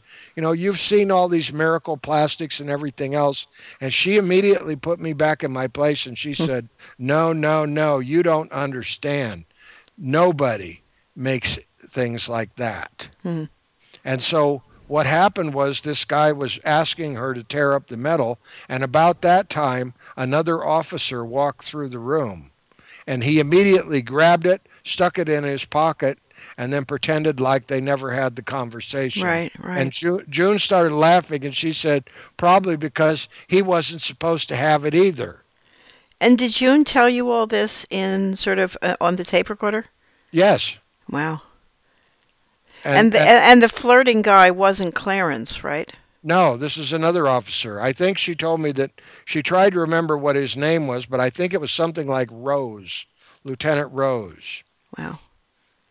So, So, there's somebody else walking around with that stuff. maybe I Yeah. would think probably somebody is. I'm I've always thought that somebody mm-hmm. the secrecy is never perfect and s- somebody has got the goods. Well, it doesn't have to be perfect if enough people laugh at us and call Yeah. this pathetic and just think it's funny. And it is funny and pathetic until I guess you have a sighting of your own. And then, uh, so I wanted to ask you, James, the attitude of um, June and the attitude of your newer witness, the Washington guy. Mhm. Um, eh, you know, how do you think it changes an intelligent, sensible person's worldview, if it does? Or do you just put it out of your mind after a while? Well, I don't think you put it out of your mind, but I mean, unless you're seeing UFOs constantly, uh, you have to go to work. The bills have to be paid. You have to go on. But Right. in the case in the case of this gentleman who gave me my 2014 report, he's been watching the sky very carefully ever since. Mm-hmm. He's constantly writing to me and saying, you know, have you heard about anything new? Or what do you think about this? Or, you know, that kind of thing. We have this ongoing dialogue. Okay, I, the uh, location. I just got an email uh, from someone named Larry. The location is Swan Island. That's it. Wow. There you go, Swan Island. Yep. That's one. Yep. Wow. Good catch. Good yes, catch. Very catch. Job. Yeah, but also notice your your your uh, the newer fellow, the let's say the three letter agency guy, whoever he is. Um, he sounds obsessed a bit, quite frankly. Well, I think he's become. It's. I wouldn't want to say obsessed. that has, I know. it has bad connotations, and especially and if you carry a gun. I, I, I've met this gentleman, and he is very, very squared away. Mm-hmm. You know, I mean, th- this is like a rock solid, good person, family guy, very responsible, takes his job very seriously, has better than average. He's obviously in excellent physical condition. As he told me, he said his eyesight is as good or better than normal. Mm-hmm. I mean, this is the guy you would want in a job like that. Mm-hmm making that kind of an observation and exactly. reporting it. He can't yeah. help. He can't help what he saw. Mm-hmm. He didn't ask for it. He didn't really want it. It just was there. Well, does he ha- does he express any fear at all that he better watch out for the government or men in black to come and get him? No, oddly enough, we've had a good trust relationship. I mean, I've never told. I, I won't tell MUFON who he is. Um, and you know, I I don't think uh, I I don't think that they care about this sort of thing that much anymore. I, At MUFON or where? Or where? I government? would think I I don't get the impression in general. I think they have the UFO phenomena sufficiently marginalized in the media that it's kind of relegated off into the entertainment industry and unless somebody dragged in a UFO or an alien, yeah, that's yeah, that's what I would think. Unless you show up with a UFO, you, um, even if you show up with some photos, if you show up with a UFO, maybe somebody would come down on your head. But other than that, I think they could care less.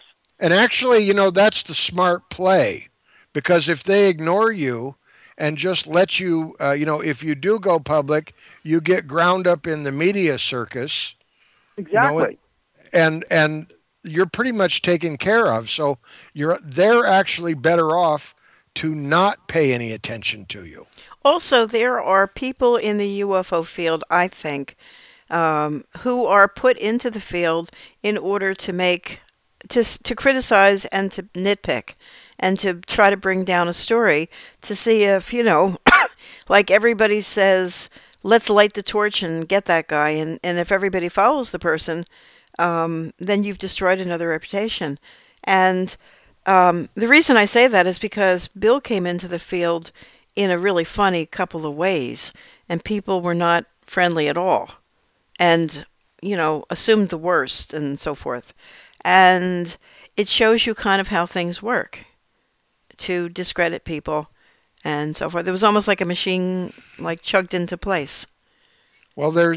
I mean, and and to be honest, also another problem we face is what the UFO community does to itself. Yeah, that's exactly what I mean. There are people, I guarantee, who are on somebody else's payroll, and they don't really believe a word they say, but they say nasty things about, like, for example, if you make a, an error. Do you mean in, like Philip Klass?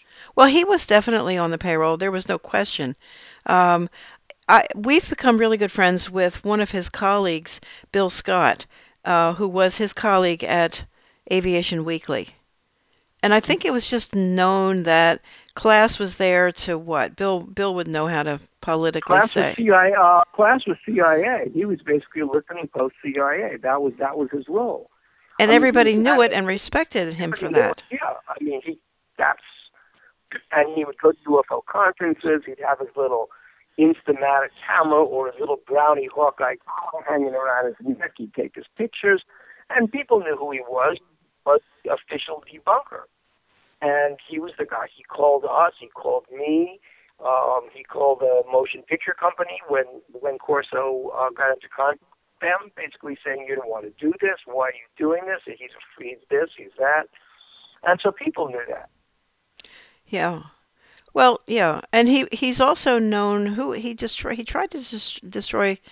Uh, I'm trying to think of what he's most famous Well, for. one one of the things that he did, which is just astounding to me, was that he literally tried to offer five ten thousand dollars to one of Travis Walton's friends and one of the key witnesses Ah. who was on that logging crew.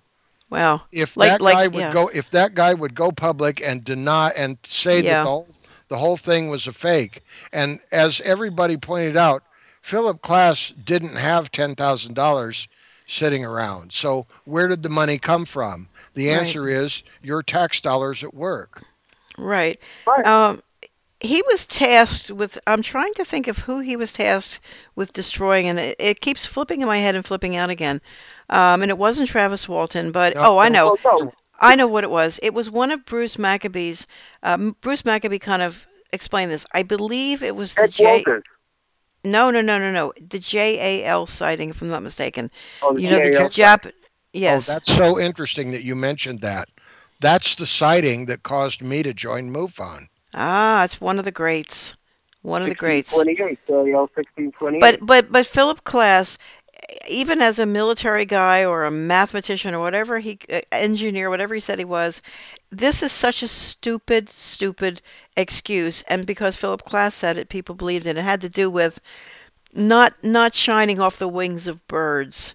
But what one of those really stupid things, and and Bruce Maccabee just destroyed his argument. You know, it was it was extremely lame for such an important case.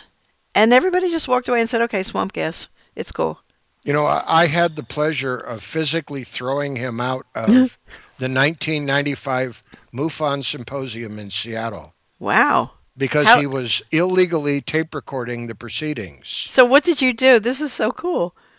I I what somebody came to me and told me that Philip Klass is taping, and they had signs up everywhere saying you can't tape. Mm. So I walked over there, and he was sound asleep at the end of a row, and he had his tape recorder in his hand, and I could see that two buttons were depressed, Mm-hmm. and I could see the red light. Yeah. I grabbed the MUFON photographer and I said, Get your camera all ready. I want you to take a picture of this guy. And when the flash goes off, step out of the way. Wow. So he did it when the flash went off. This was so, this shows you what kind of character Philip Klass really was.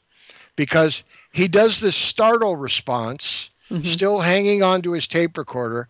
And it must have been like three or four seconds later, he tosses the tape recorder into the air really lamely and it lands on the carpet in front of me and he goes oh it must have landed on the record button Oh my. Really? and I, I was security for the event and i said that ain't going to work you're out of here Wow. so And i then and then and then then what happened? He went out. He well left? the, the people in charge of MUFON they they said it was okay to let him back in if he would lock up his tape recorder but i i read him the riot act out there i told him i said if you persist in doing this or you go back in there i said i'm going to call the king county sheriff's office and swear out a complaint against you and have you cited for trespassing wow.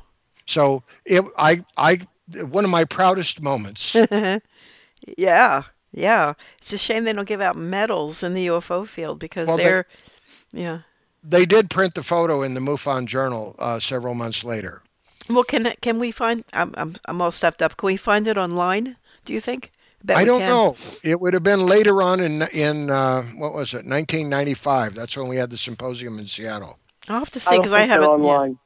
No, but you know what? Anybody who's got them physically could scan it in, and I I have Yeah, a bunch. I still have a bunch. Um, you know, there are really good people online. You have to just find them, but they are scanning in all this stuff and making it available to everybody. But there Um, are there's there's so many things though. Like I, you know, I, I guess I'll just have to say it because for me last year, uh, the the worst thing that happened last year was the Roswell slides debacle. hmm That made me so angry. I am still angry about that, and I will freely state I'm angry at MUFON. I could Why- not. why? I Why? could not believe that they put Jaime Maussan on as one of the major speakers at the symposium right after the Roswell slides debacle. Well, I, maybe- I, was, I was appalled by that. I was going to say maybe he had been in the works for for a year. Before Maybe, that. but they can always find other speakers, and and I just don't think that was a very good idea. Well, last week, for anybody Yeah, we should have had you come in here last week, James. yeah, last week we had uh, Tom Carey and, and Don Schmidt, and they are miserable about this. They they really truly, They I are believe, two of my favorite people in this entire field. I yeah, have presented with them at Roswell, and I have not had a chance to talk to them since all of this transpired. But I would point out one thing. I and if they went through this story, did they mention that they had to sign non-disclosure agreements? yeah, of course. Oh course. yeah, sure. But Yeah. they See- were but they were tricked. They were given the wrong materials, not the same materials everybody else got. Exactly. They exactly. did a And, slipperoo on them. They did a switcheroo on the slides. They gave Yeah. them slides that had been altered. and that guy uh, was it Adam Dew, Adam Day. Something. Yeah, I don't know. I don't know. one who originally produced the Yeah. slides. You know who I think the real villain of this piece is? yeah. Is who? someone who hasn't been named. I would bet money that Adam has an attorney, and that attorney told him how to orchestrate this entire thing. Well, maybe he's an attorney himself. And I would like, and the biggest thing, this will never be satisfactorily resolved in my mind until I know where all the money went. And see, nobody has been able to say that. And and where did the money? Where was it collected for the conference? The the, At, at the conference. the big Yes. reveal. Yeah. And yes, who? my fifteen dollars was in There there. was a pay per view, Ah. right? Wasn't there like a pay per yes, view? the the online streaming, and I'm still angry about that. I want my fifteen dollars back. Wow. Wow, and you should in fact have it. They should have refunded it immediately once they found that. Well, actually, they didn't say it was going to be they, true. They knew that it was a hoax in advance. Yeah, I'm being an idiot. Yeah. But this Wow. is an unfortunate thing because you know how do we overcome that? You know, we we are we are our own worst enemies at times. Yeah, yeah. But on the other hand, we're also our own best friends because people like yourself are helping to get the word out that that slide story besmirched some good people, but it exposed some bad people. So it's actually will be a good thing at the end because There- these there these a guys kept on writing. They've written another book since then, The Children of Roswell. I'm, I'm very proud of the fact they they've Yeah. included part of the June story in that book. Oh, good. And I'm very happy about that. I'll tell you another thing I am happy about in that story. I am really happy that that ad hoc group of researchers got together and did such a terrific job Yes. investigating the slides. And those people deserve a lot of praise. Yeah, they did it quick. First class investigation. And see, uh, Carey and Schmidt wouldn't have had any qualms had they had the real slide. They would have known exactly what they were working with. But they were under the impression they were working with a different piece of slide or just an obscured, you know, obscured part and all the they just had no idea. They were they were ambushed basically. And I- their I wish they had- reputations Yeah, I wish we could investigate more into Yeah. the ground of the people who set this all up. Well, you know what? You're the guy to do it, I bet, because Yeah, you I mean, have supposedly they disappeared. And so what I'd love to know from Jaime Maussan, who'll never tell you the truth anyway, but I'd love to know from Jaime Maussan where the money went. yeah. Yes. Well, we, we can have some fun, but we are basically out of time. And Oh, next are. weekend, yeah, next weekend um, is our 36th anniversary and also our 9th anniversary because we were married on leap year day. Wow. Okay. How wonderful. I know. and so we're going So to talk be- about, be- we're having a party, and the party's going to Yeah. go on as long as we want it to. And we're and going you're all invited, by the way. Yes, you're all invited. I'm hoping that former guests will call, and I may have to beat the bushes a little, but maybe James, you could listen and call, and yeah, we you're all could invited. Just call in, revisit. say hello. Yeah, you know, because you're you've got a book, and you know what it's like to get on the radio and ask people to to buy your book, and it never hurts to ask another day. So That's true. yeah, so maybe if you're not doing anything, you can, yeah. And then we have other guests coming up. Yes, after that. Right. Well, next week is our anniversary show, our anniversary Anna show, and the week after that is Tim's fourth. That's right. The re- And, uh, yes. right? And I'll be on the air with Tim Beckley on Thursday. So everybody listen to that show, at 10 o'clock Thursday. I uh, Wait, I'm to tell you. I'll tell you. I'll tell you more. Um, because Tim, we moved Tim, right? Yeah, and then we have- March 7th. Okay, we have Tom T. Moore after that. I think we That's on the we're not positive. Okay, so forget it. That's I think that's not secure. So Tim Swartz, Okay. March seventh. Oh, that's where March we got up to. Yeah, because I've asked And other people, and yeah. Okay, good night. Okay, So- there you go. Stay tuned for Heather Wade, everybody, or, well, Heather Wade comes up next on the Dark Matter Digital Network. We are your co hosts, Bill, that's me, and Nancy. And thank you to Alright. Chris, Mr. Brown, and thank you to Angel for letting us perch ourselves here on the old PSN network, PSN-radio. And thank you James Carson, who was our guest. That's right. telling us um, some great stories. Good luck on your book. We are Thank your you. co-hosts, Bill and Nancy Birnes, broadcasting live from Primrose Creek in beautiful downtown Salisbury Village, Pennsylvania. Wishing everybody a wonderful week. We will see you next week. You're all invited to the anniversary party Yay. right here at Future Theater. And please join us. Everybody have a wonderful week. Good night from Future Theater and PSN Radio and Dark Matter Digital Network. Good night.